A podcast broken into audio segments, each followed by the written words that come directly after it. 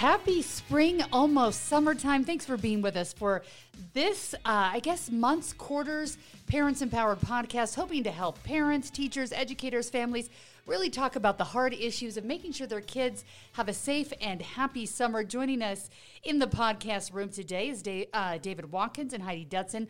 Both of them are regional directors for prevention here in Utah. This is always a fun conversation. I know a lot of parents probably think fun is not the exact word to use for this, but it really can be fun uh, talking to your kids and connecting to them and making sure as we head into a new season that they stay alcohol free. So thanks so much for being with us. Thanks for having us. I feel like we were barely getting into the pandemic the last couple of podcasts, and kids weren't really going anywhere, and we were watching them all the time, but things have changed. Kids are getting back out. We're having graduations. There's going to be graduation parties. So this is a great time to talk to our kids about that. David, uh, why is it so important as we kind of change seasons or change what kids are doing to refocus on these conversations? I think particularly right now, like you mentioned, with COVID hopefully subsiding and we're getting back to normal, um, getting out more, there's just more opportunity for kids to be, you know, roaming around without parental supervision. And maybe even they've been locked in home for a few months or a year even, or a little over a year, and now they're got that freedom back. And we as parents need to be reminded that it's important to monitor what they're doing and, and ensure that what they're doing is safe for their brains and for their developing brains. Um, and right now with graduation and with parties at the as the end of the school year happens we want parents to be reminded that know alcohol harms that developing brain and we really want them to provide maybe opportunities for their youth to have uh, alcohol free drug free parties or activities and so if you're a parent you know think about those opportunities that you might have to host a party instead of just letting your um, children go to other people's parties. You maybe could be that good example in your neighborhood. And I think that that's sometimes stressful for parents. They're like, I don't want to be in charge. I don't want to stay up all night long. I don't want to do this. But I think the stress of having a party at your house where you're in control, you know what's happening, is way less stressful than what I do sometimes when my kids are out late at night and I'm constantly clicking on their phone to track them or see what they're up up to, wonder where they're at. So throw the party. And the interesting thing is, our kids are probably like, ugh, I don't want to be at our house. But we're young, we're cool, right? It wasn't that long ago. We can do this.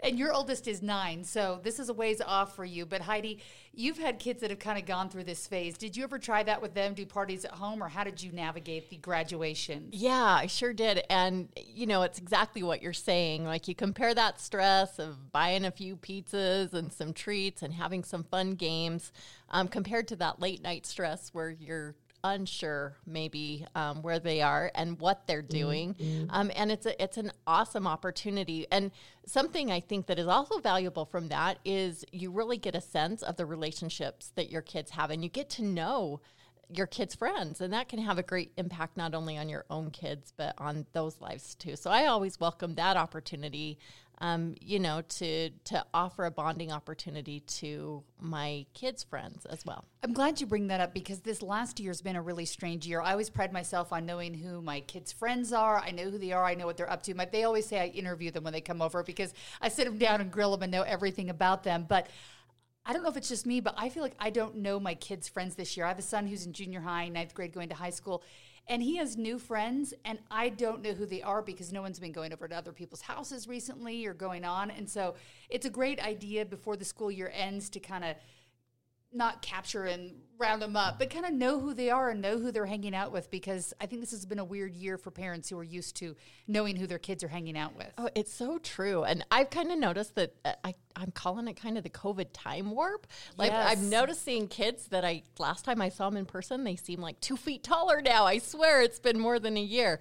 And so I, I think as parents, we are finding ourselves in that new environment yeah. of, and maybe even it's the same kids, but they've grown gone through changes and and getting reacquainted uh, with them is a really good idea. Absolutely. Before we move on to other issues about why this is so important to talk about alcohol, are there things that you can do if your kids aren't going to have the party at your house because there's a lot of other parents that might be in charge or they're going to maybe other parties?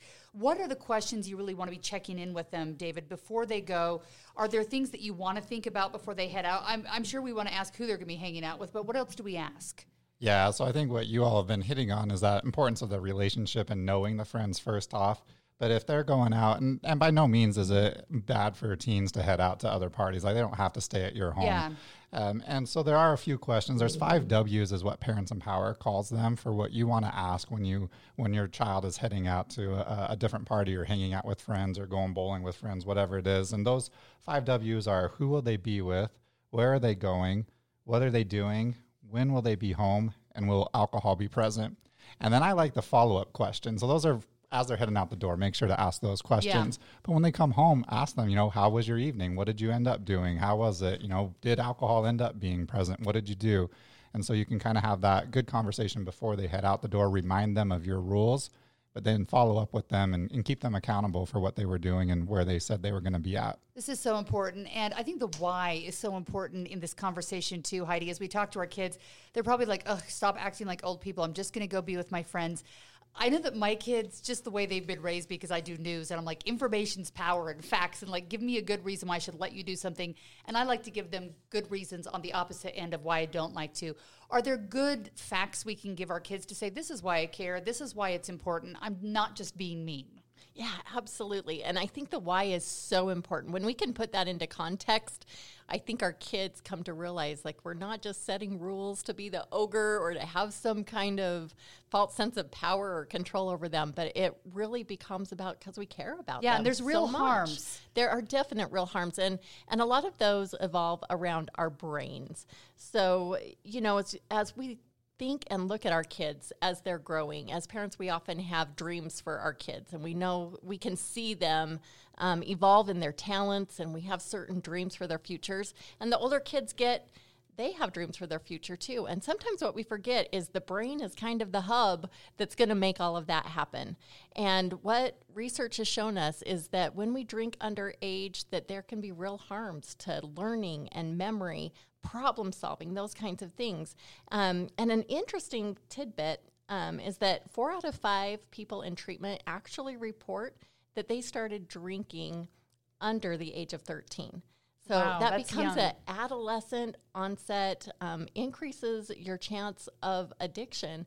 And so, what that tells us also is that it's very preventable. If we can keep our kids alcohol free until they're into adulthood, just think about how that reduces their chance um, for addiction and some of those problems later in life. Do we know why it's happening? Is it because our brain's still developing? It's just so susceptible to changes and different factors coming in? Yeah, the growing brain is just different than the adult brain. Um, we know that that prefrontal cortex doesn't really finish development until kids are about 26 years old. So anything under development is extra fragile, right? So the same thing applies for the brain.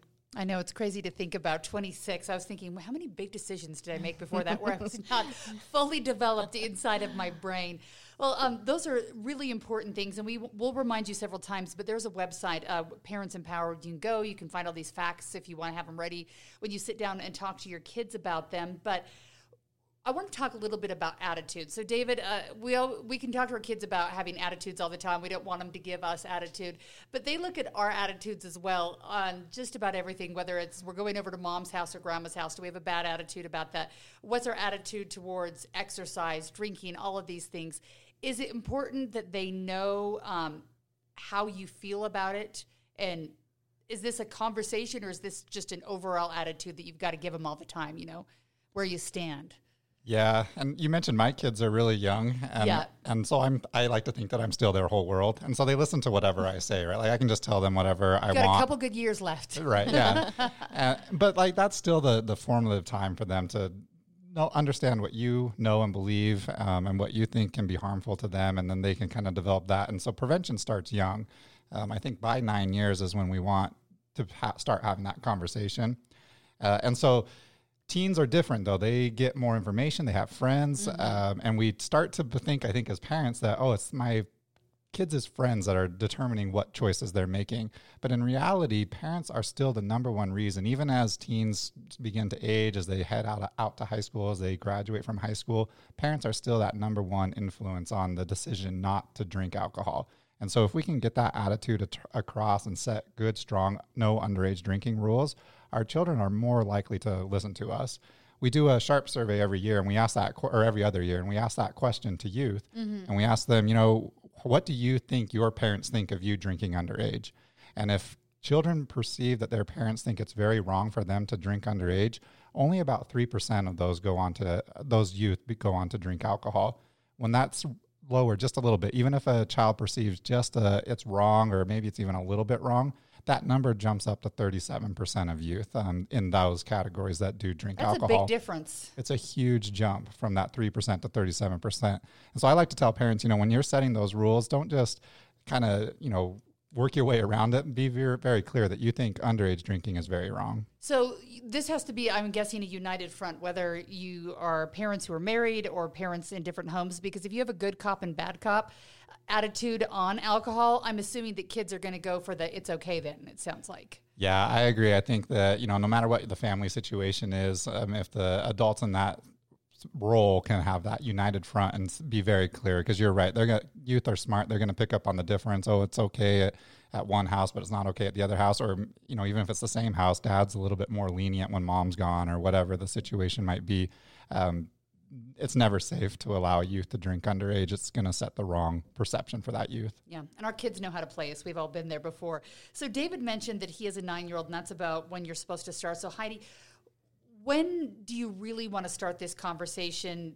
And I'm not talking about just a one time, hey, this is a bad idea, but when do you start and why at that age do we start? Yeah, like you said, Heidi, this is an ongoing conversation. And I think as parents, we maybe categorize underage drinking and think, well, we can wait till they're teenagers. Like, I don't have to worry about that right now. But what the American Academy of Pediatrics suggests is that we talk to them as early as age nine what we found is that kids, like uh, when they're in about sixth grade in those elementary years, yeah. their attitudes about alcohol are usually negative. Like they can see that that's maybe not a healthy choice for them. As they grow into adolescence, into 13, 14 years old, those attitudes start to shift into curiosity and maybe wanting to experiment.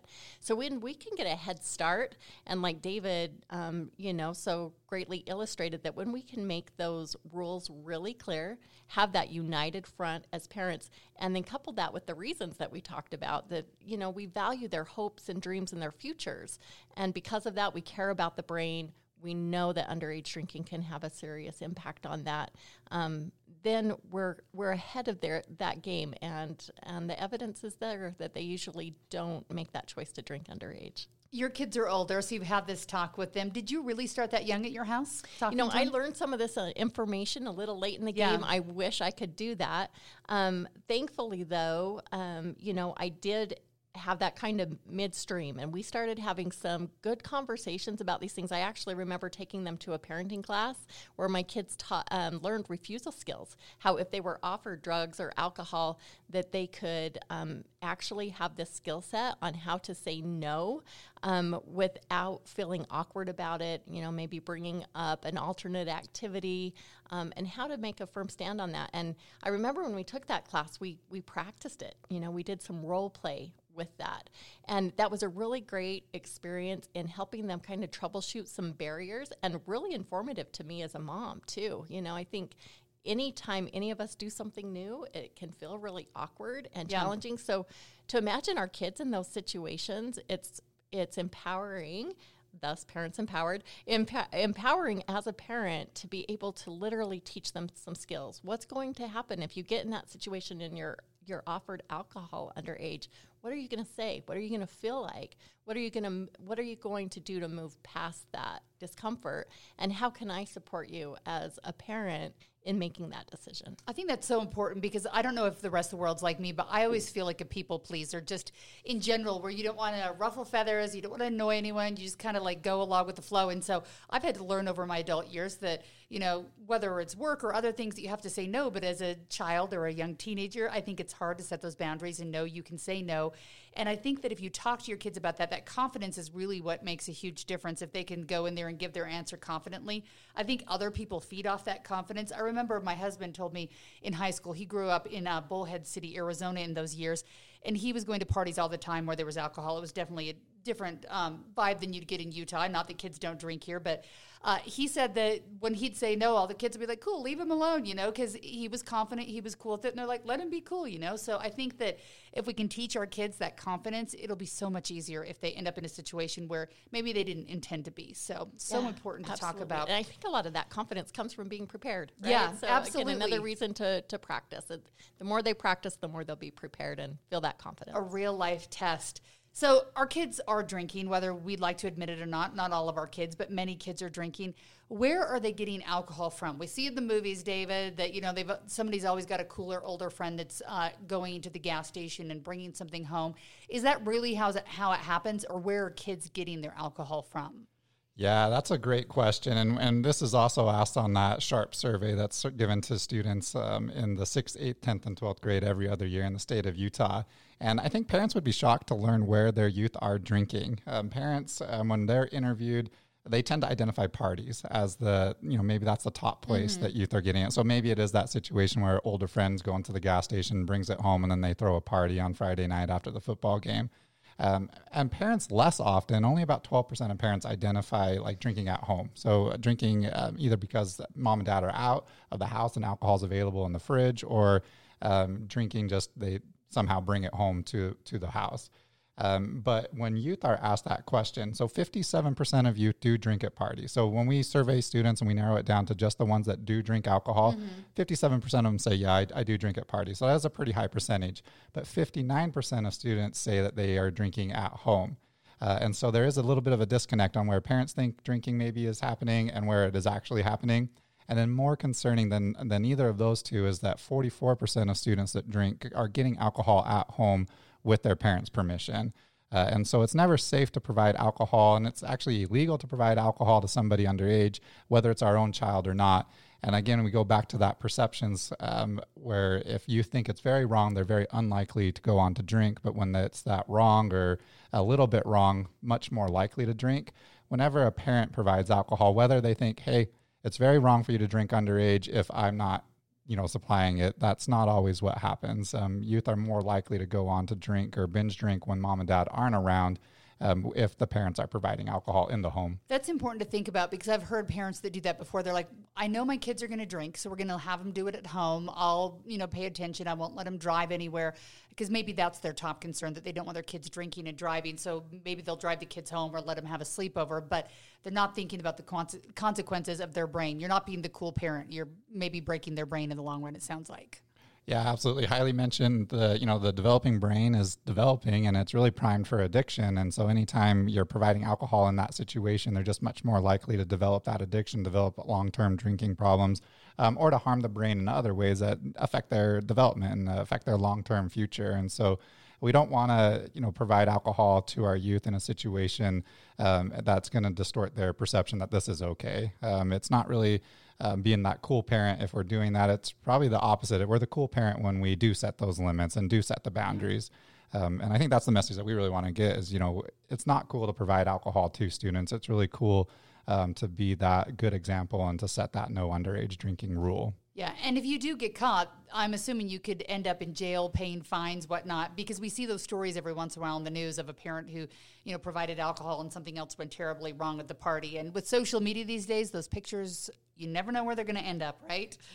Um, I want to talk a little bit about examples of way parents can engage with their kids and talk with them about healthy brains and underage drinking because we're talking about it right now as school's getting out and summer's starting, but we don't have to talk to them just when there's occasion. Can we slip this into normal dinner time conversation? Yeah, you bet we can. And in fact, that's not only um, something we can do, but really recommended.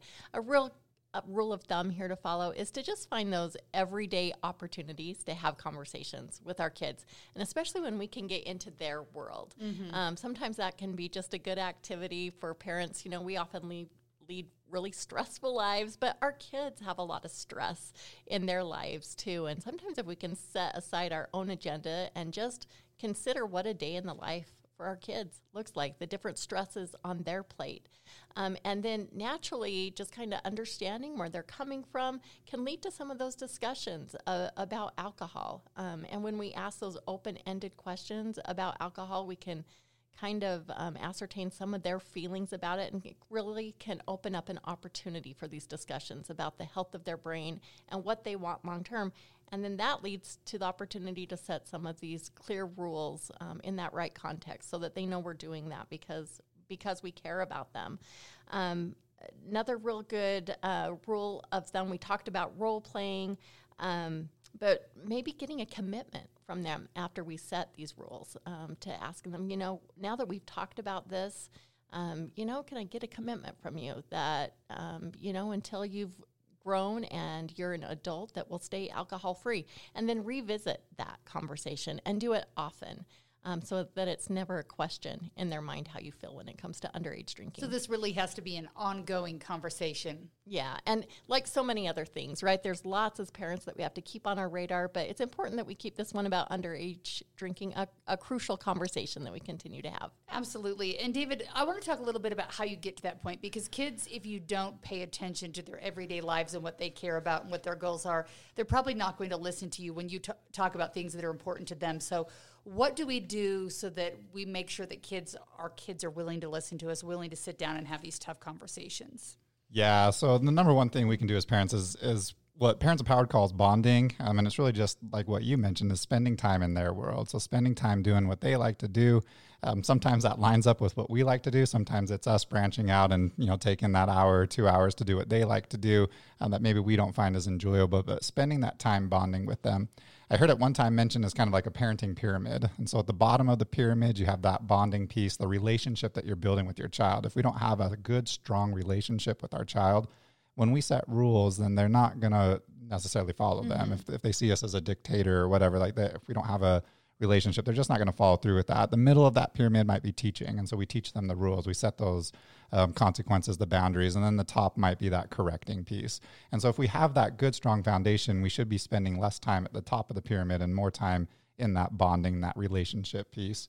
I think uh, you guys have been talking about conversations and how to have those conversations with your ch- children. And I think of my child, a nine year old, at the very earliest of this, you know, when we should start having that conversation. And I want to reiterate how important it is. And I think parents, uh, me included, are shocked when we talk to our children and know how much they already know, even at nine, and even more so what they're exposed to. My my child that you know we've brought up this conversation, and we kind of do it at the dinner table, so that dinner time's a good time for our family to kind of talk, and so it allows us to even loop in our younger kids to the conversation. But even my nine year old's been at home at houses where there's been alcohol, you know, in the fridge or whatever. Like not that it was provided to them and not that they were drinking, but it's there. They know what it is. They've seen it. Uh, and so having those conversations at a young age and you know setting that expectation well what do you do what if your friend offers that to you what do you do in that situation and so there's times even as young as nine where that is a really important conversation to have with them no, I think that's super important. And I think that sometimes it has to be younger. Uh, when I was living in Florida, there, um, most of our friends uh, were drinkers. I think it's different here in Utah with who my kids are hanging out with, but they knew there was an adult cooler and a kids cooler. They knew the difference between drinks and what they could and couldn't have. So I think kids are always a lot smarter than we think. And one thing that I think is interesting too is if you do have kids at different ages, they start to be the teachers of the younger ones. I've noticed that with my kids. I only have two, but there's a six year spread. And I think once they've grasped the information, information, they help you out with the younger kids because they want to be the ones who know and help them out along the way. So I think that's super helpful too and fun to watch, I guess, as they get a hold of the information and share as well. It takes part of your job away. Um, one question I had, and I'm sure that parents are listening that don't know much about this survey you keep mentioning this survey where kids answer questions. Uh, do they do this at school? Is it voluntary? Are they putting their names on this? Is this anonymous? How are you getting this information that kind of guides the way we're looking at all this? Yeah, so we call it the Student Health uh, risk and assessment survey. I hope I got that risk acronym right. Profile. Profiles. Profile. Yeah. Oh, um, and it's a, it's a survey that's conducted across the state of Utah in most school districts. Uh, it is a, a, completely anonymous survey. It's done in school during class time. It takes about one class period to take the survey. Um, kids may finish it a little bit quicker than that, um, and oftentimes now it's even moving online. So it used to be the you know the old yeah. pencil and paper, but it's now uh, you know computer survey. Oftentimes, and the neat thing about this survey is parents have to give the consent to their child to take the survey. So it's not just given to every student. There has to be a parental consent to it. And then all again, again, all the answers are anonymous. So there's no tying of da- data or answers to one particular child. And we think about our rural areas a lot in the state of Utah, even if that rural population is really, really small. If they don't hit enough students per grade or per that whole school, they don't release that information either. And so they they're really co- cognizant and concerned about the data that gets out, and and uh, you know they don't want it to be identifiable identifiable to an individual person but the data is really vital to the statistics that we get to inform prevention and what risk and protective factors uh, you know communities need to address. It's uh, vital to the funding that the state gets for school programs and for um, other behavioral health programs. So even if you feel like your kids might not be honest with you when you're having conversations, you can look at this data and know that kids are feeling like they can be honest and share this information. So take that take those numbers to heart great information. Well, Heidi, as parents are going about these conversations, sometimes we like a crutch to lean back on and somebody else who has better information. Where do people go if they want to brush up themselves before they go talk to their kids? Yeah, like you said earlier, I think information is really powerful. So if parents would like to arm themselves, um, get some good tools for their toolkit on this issue, they can visit parentsempowered.org. Lots of great information there and tips about everything that we've talked about today. And is it a place for parents, or is it a place that you can send your kids as well? What's what What's the best use yeah, of the website? it's mainly built for parents. Um, kids could certainly grab some great information there too. But we know that as we educate parents and empower them to have stronger relationships, to set these rules, that that's really what's going to prevent them long term when they have that invested interest from their parents. All right, great information. We hope all the kids have had a happy school year. We learned uh, just this week from the governor the kids get to go their last week of school without masks. So hopefully, you can see those smiling faces and have a happy, successful summer with your kids. Well, thank you both of you for being in here. And again, all of that information is online. Thanks for listening and tell your friends about us. Thank you.